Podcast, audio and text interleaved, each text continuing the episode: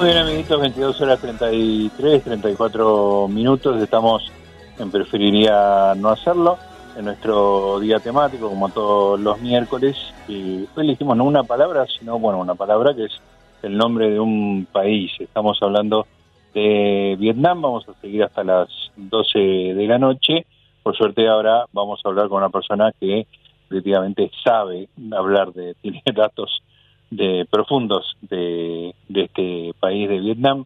Me refiero a Fernando Pedrosa, dirige un grupo de estudios sobre Asia de las Facultades Sociales de la Universidad de Buenos Aires y dirige la revista Asia América Latina. Lo conozco de Twitter, también lo conozco personalmente, es hincha de River, activo tuitero, y lo estoy saludando en este momento. ¿Cómo te va, Fernando? ¿Qué tal, Gustavo? ¿Cómo estás? Muchas gracias por llamarme.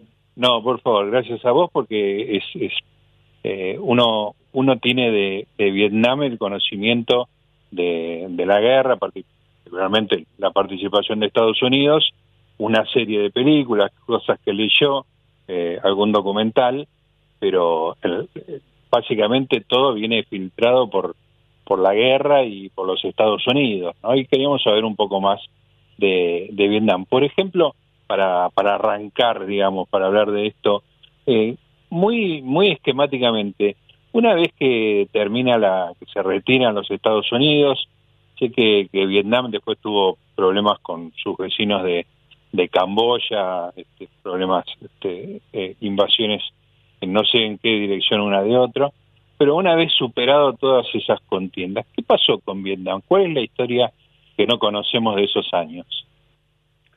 Bueno, fueron años muy complicados, como vos bien decís.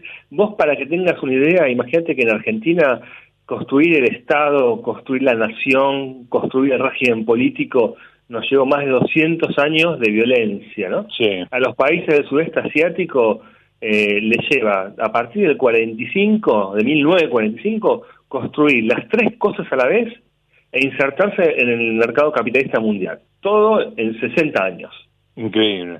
O sea que ahí te das cuenta ya el, eh, nivel de dificultad de la situación que viven todos esos países, no solo Vietnam.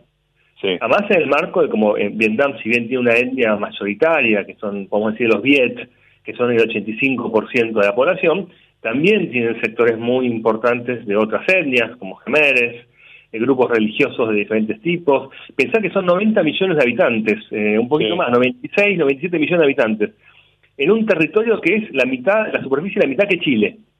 Para que La tengas mitad de. Chile, casi 100 millones de habitantes. Sí. O sea que su densidad, su, mira, en Argentina la densidad de población es de 16, 17 habitantes por kilómetro cuadrado. Claro. En Vietnam son 308, 9 por kilómetro cuadrado. Para que Impresionante. tengas, es, es- es un- hablamos de un país pequeño relativamente, pero eh, muy poblado, que eh, asoma destruido y que tiene que empezar por primera vez a armar un Estado, armar una nación y armar un régimen político, Claro. cualquiera sea. Sí, Lo que, lo que te diría que para, para tomar una idea, eh, intentan con un comunismo clásico, pensemos que a su vez eh, Vietnam tiene eh, problemas históricos con los chinos, claro. eh, a pesar, uno podría decir, son todos comunistas, sí, sí, pero eh, eh, los comunistas eh, de Vietnam eran más cercanos a los rusos, a los soviéticos. Claro, Entonces, eh, en cambio, China, con la cuestión de Vietnam y la guerra de Vietnam, había tenido una actitud bastante compleja porque era aliada de Estados Unidos en, en esa guerra fría. claro, claro. Entonces, cuando- más o menos cuando en la misma época que Gorbachev, ahí por mitad de los 80, eh, los vietnamitas eh, se dan cuenta que eh, la cosa va mal para el mundo, para el socialismo real. Y tienen dos opciones. La opción soviética, que dice Gorbachev, bueno, vamos a tomar un poco la democracia, vamos a dejar la economía socialista, pero vamos a, a transparentar eh, la perestroika, el glasnost, vamos Sí. a abrir el régimen político. Y se derrumban eh, en poco tiempo. En, ca- en cambio, los chinos dicen al revés con Deng Xiaoping. Dicen, eh, la verdad que la democracia te la, te la debo, quédatela vos. claro, A mí dame el capitalismo. claro. Bueno, en el tipo de año 86 eh, se inicia un proceso de reformas que acá los fanáticos le dirían neoliberales, Sí, eh, bautizadas como el Doi Moi, la reforma, eh, con el cual eh, Vietnam comenzó un, proceso de reconciliación con el mundo, de, inserción en, el capitalismo global y se vuelve una potencia económica regional al punto que hoy es el país de Asia que más hoy, 2020-2021, con la pandemia, es el país Asia que más crece. Claro, crece ya. El, solo hecho de que el PBI en, en este, no sé si 2020 o 2021 crezca, ya es un no es que, no es que baja poco, sino que crece. Bueno, déjame preguntarte una cosa, Fernando. Cuando empieza a explorar ese, ese capitalismo, ¿qué tipos de cosas? Si yo digo, conozco muy poco de todo esto, pero sé que, que China hizo como regiones especiales en donde había como una especie de libertad de mercado. ¿Vietnam hizo algo parecido a eso? Bueno, Vietnam empezó eh, primero eh, aceptando la propiedad privada, para empezar, que no, no, era, no era algo menor, pero también eh, operando hacia el mercado. Se convirtió en algunos momentos en el primero, en otros momentos en el segundo, exportador mundial de café, por ejemplo. Ah, tenemos un audio genial de Raúl Castro, eso lo vamos a escuchar en la segunda hora, Raúl Castro diciendo, nosotros le, le llevamos los granos de café y ahora ellos nos venden café a nosotros, como destacando la... Y, a mí me quedaba duda de que el dato sea cierto, y ahora vos me lo estás corroborando. Son eh, principales productores de café. Sí, entre el primer y el segundo puesto. Eh, no, es, no es un café de gran calidad al estilo colombiano, llamale, pero sí, es, sí en, cantidad y en, en, producción, número uno, número dos, productores de arroz, por supuesto, sí, mano, mano de obra, tiene una población de 90 millones de habitantes, 90 y pico, tenés mano de obra también para ofrecer. Eh, entonces, digamos que sobre esas pequeñas ventajas eh, y se fue, y además Vietnam es un país receptor de cooperación internacional por antonomasia, es decir, cuando hay que poner plata, Vietnam no pone plata. Con el tema de la guerra y todo eso, Vietnam también ha, recibido plata del sistema internacional a rolete, ¿no? Y también ha sido, junto al turismo, eh, una parte muy importante de la economía que se vio, y termino con esto, se, vio favorecida por la disputa entre Trump y Xi Jinping, o sea que se fue, que se fue quedando en el medio con uno y con otro eh, y, se benefició esa disputa tan salvaje entre ellos dos. Ah, genial eso. Ahora, mencionaste una cosa que me, me resulta muy interesante, eh, pasó a ser, digo, de, ser un lugar donde bueno te podías pasar cerca porque era un, sitio de confrontación bélica eh, tremendo, pasó a ser un destino turístico Vietnam. Sí, totalmente. No, tiene una, una de las maravillas del mundo como las cataratas del Iguazú, las nuevas, está, está en Vietnam, tiene lugares preciosos como la capital, eh, la vieja capital imperial, eh, bueno, después el, turismo de la guerra es muy importante, ¿no? Ir a los Eso me bueno, mencionábamos el tema de los pozos, la famosa foto de Cristina metiéndose en uno de esos pozos. Eso es como una parte del atractivo turístico, ¿no? Totalmente. Tienen, bueno, estas son varias cosas interesantes del mundo asiático. En primer lugar, eh, no tienen ninguna eh, ningún resentimiento latente y presente con los norteamericanos por la guerra. Ah, Eso... es muy interesante. ¿eh? Sí, y de hecho los consideran una, una entrada de dinero y el turismo tuvieron que agrandar los túneles para que los gordos eh, norteamericanos entren. La obesidad norteamericana tenía que participar del, del boom. Sí, totalmente. Hay muchas cosas interesantes con esto, pero los museos son tremendos, tiene, tiene todo una un, digamos, un soft power con respecto a la historia de la guerra, pero con el tema del budismo, en Camboya pasa lo mismo, ¿no? Después del genocidio terrible de Pol Pot, la cuestión de la reconciliación y del perdón, vos pensás que, que para el budismo, para, te lo voy a decir a nivel muy, muy gráfico, para la tradición judeo-cristiana, vos tenés una sola vida y te vas eh, después a otro lugar maravilloso o no, si sos ateo. En cambio, para el budismo vos reencarnás sucesivamente, o sea que eh, no estamos hablando de una sola vida, hay más oportunidades, claro. Y, y, eso también genera, eh, y, tiene que ver cómo mueras vos en ese proceso, y la religión es, en Vietnam es menos presente en términos de que el, bueno, el Partido Comunista también tiene sus problemas con la, religión en sí, pero eh, la mayoría es budista, eh, y, efectivamente en Asia podríamos decir que tiene una práctica religiosa menos cínica que la que conocemos nosotros acá en, en Argentina particularmente. Claro, claro, muy interesante. Ahora, eh, Fernando, eh, vos contabas esa, esa idea del modelo chino de, te toma el capitalismo, la democracia lo vemos más adelante. Eh, ¿Qué tan eh, qué tan autoritario es el gobierno de Vietnam en este momento? ¿Cómo es la vida institucional? Bueno, el sistema político es el clásico sistema eh, de una asamblea nacional con un partido único que designa los candidatos. Eh, eh, hay algo interesante, Vietnam. No sé si vos viste el documental de Netflix, el último este, no me acuerdo el nombre del director, que fue muy bueno, son como 10 capítulos. Sí, el de Ken Burns. Ese, ese. Ahí te muestra cómo Ho Chi Minh, que para todos nosotros es el gran referente vietnamita, en realidad tiene una interna terrible con su número 2. Eso es muy interesante y finalmente su número dos le gana. Bueno, en Vietnam no existe el liderazgo tipo eh, el de Xi Jinping, así, el vertical único. Es un liderazgo colectivo entre el presidente, el primer ministro, el presidente del Congreso, de la Asamblea Nacional, y el secretario general del Partido Comunista, que viene a ser el, el, el, el primus inter pares, digamos, ¿no?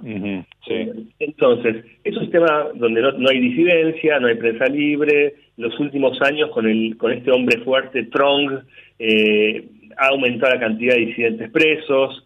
Eh, ya cuando terminó la guerra de, Vietnam hubo una persecución muy fuerte sobre una etnia, los Hmong, que fue una etnia que colaboró con los norteamericanos y, con Vietnam del Sur. Y acá está toda la historia que otro día te voy a contar cuando te hagas un programa de, Camboya, de cómo vinieron a Argentina, cómo llegaron a Argentina todas esas camadas de, de, refugiados. Claro, extraordinario eso. Eh, eh, Fernando, y eh, hay, hay fisuras en ese poder político, hay internet, digamos, o hay un control tipo chino de, de las comunicaciones. No, eso no lo hay, hay internet. Eh, me acuerdo que yo la última vez que estuve ahí fue en la época del kirchnerismo, cuando había un proyecto del kirchnerismo de, de, bloquear o de hacer algo con Amazon, no me acuerdo, que y con internet, y las compras de internet. Y yo estaba comprando algo ahí y le dije al vietnamita, hablando en inglés, eh, sí, en mi país quieren hacer esto. Y me dice, no, si hacen esto acá se pudre todo, algo así me dijo, ¿no? Eh, yo caminaba por, por, creo que era por, por Hanoi, y te, estaban las, los Apple, eh, comprabas dólares en todos lados. En Argentina no podía, yo no podía sacar ni el cajero en ese momento, ¿no? Claro, claro. políticamente es muy cerrado, pero el mismo capitalismo siempre te da opciones de libertad, ¿no? En, elegir cosas, eh, pero hoy es un régimen cerrado. Lo que también hay que decir que son países eh, que no han vivido, no es que hay un, no es Maduro, que es un, un, fascista, que es un golpe militar, y un país con una tradición democrática que era totalmente dominado bajo un dictador. Es un país que ha vivido eh, en, digamos, todo tipo de, absolutismos, de guerras, de violencias, imperialismos, y que desde 1970 y pico está empezando a organizarse. Claro, no, conoció la democracia todavía. No, nunca. No, no, no, conoció, eh, no están cruzados con el liberalismo, con la idea esta de yo tengo el derecho, que cualquier claro. se te plante y te dice tengo un derecho. Bueno, eso no quiere decir que no haya resistencia social también de otras formas, ¿no? Eh, más, más de familiares, de redes familiares, eh, más del mundo rural, porque hay un importante mundo rural todavía, eh, y otras formas de expresión, pero digamos que en términos de lo que consideramos nosotros una democracia, aunque sea de baja intensidad, no, no lo es. Ni siquiera eso. Eh, Fernando, todo este crecimiento de, todos estos años con la con la irrupción, digamos, de las formas capitalistas, eh, ¿qué resultados tuvo en cuanto a la calidad de vida de, los de los vietnamitas? Si tenés cifras bien y si no, dame un, un pantallazo general de, de, ese cambio. Sí, mira, cifras no tengo, eh, sí lo que te puedo decir es que tanto Vietnam como Camboya, cuando termina esa guerra, hay cambios importantísimos. Para empezar, desde la expectativa de vida, claro, eh, el peso, la altura, esas cosas. Eh, cuando yo fui, yo estuve dos veces, estuve trabajando en universidades, dos veces estuve allá. Eh, claro, para nosotros es, es un nivel tan bajo de pobreza, tan bajo que, claro, eh, estamos hablando eh, con indicadores, supongo, de la ONU, creo que son dos o tres dólares por día. Eh, este, se parte de lugar tan bajo y, de una infraestructura tan. no tiene estado de bienestar eh, esto de los hospitales y no, no, no, no funcionan las carreteras. Eh. En general es muy difícil trasladarse de lugares de un lugar a otro. El, avión es, lo más razonable para usar. Entonces yo diría que sí, son procesos de crecimiento, de gran crecimiento, en general con una, con elites que se han, favorecido bastante y con una sociedad que va creciendo, pero partiendo de lugares bajísimos. Claro, claro, claro.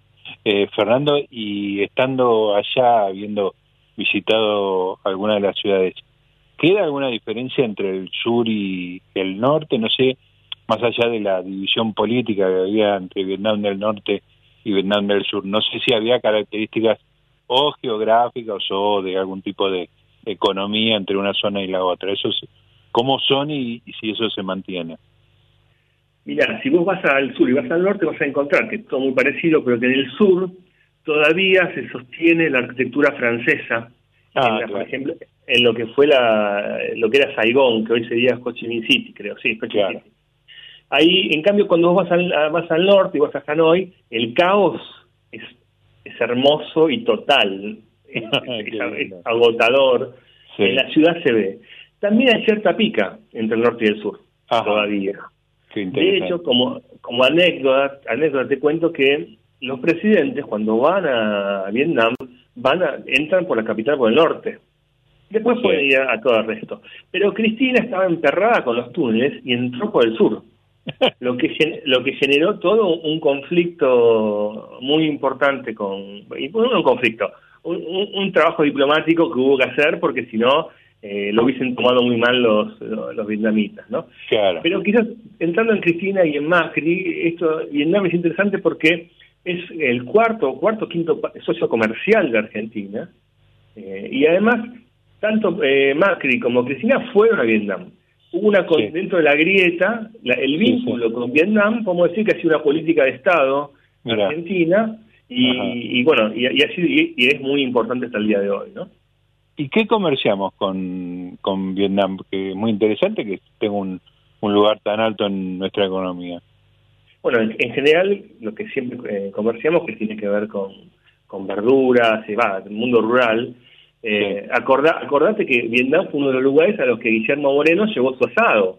Sí, claro. No solo Angola, que fue el más famoso, sino que fue y le, dijo a los a, la embajada argentina, dice, mira, yo quiero hacer un asado en el Palacio de la reconciliación, de la reunificación, que es, el, que ese monumento histórico donde las tropas entraron a, escenificar la reunificación del país.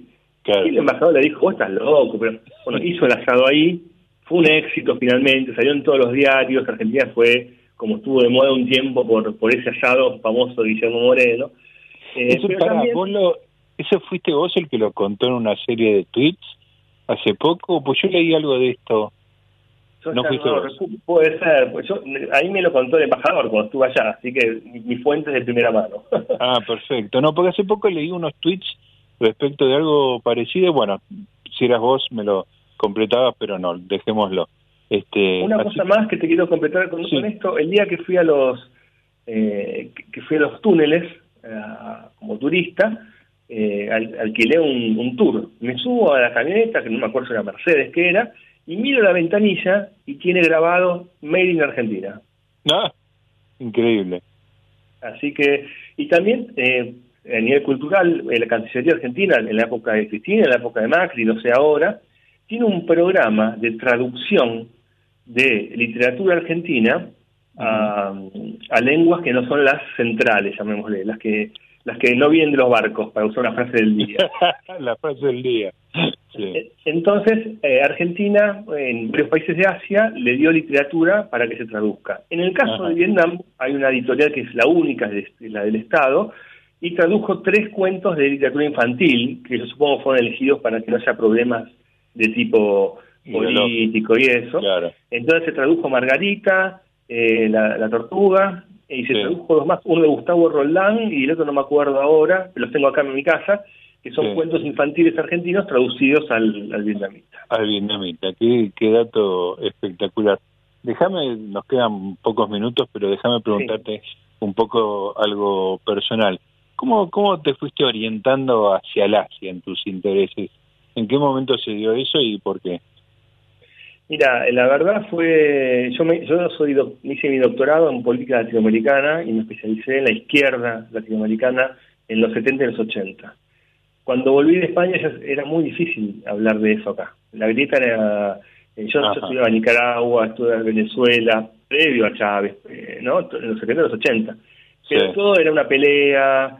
Y un día de la universidad me llegó un mail y dice, vi una delegación de Malasia, ¿por qué no invitan a muchos profesores? y fui el único que fue. Eh, Increíble. Y la delegación era muy importante, estaba el rector, decanos. Eh, de hecho, me dijeron conducir a vos la reunión. Me puse, yo me puse ahí a hablar con ellos y cuando terminé la reunión me dicen, ¿no se quiere venir a, a Malasia un mes? nosotros lo invitamos. Y ahí empezó. Voy. ¿Fuiste? Y me fui, sí. Me fui y aproveché para recorrer todos los países y después volver varias veces, ¿no? Qué genial que haya sido una cosa tan puntual, ¿no? Que un, una lateralidad de, de lo que eran tus estudios. Y estás contento cuando, de haber ido por ese lado. Sí, cuando volví, volví con la cabeza con la cabeza estallada, ¿no? Yo, claro. A mí no me había interesado Asia nunca en mi vida. Sí. Eh, y a partir de ese momento no hago otra cosa que estudiar y leer eso, ¿no? Extraordinario. Bueno, eh, Fernando, la verdad que fue un acierto convocarte porque fue interesantísima la charla y, bueno, vamos a seguir haciendo países asiáticos para seguir llamándote. Cuando quieras, para mí es un placer. Buenísimo, te mando un abrazo y te agradezco muchísimo. Chao, Gustavo.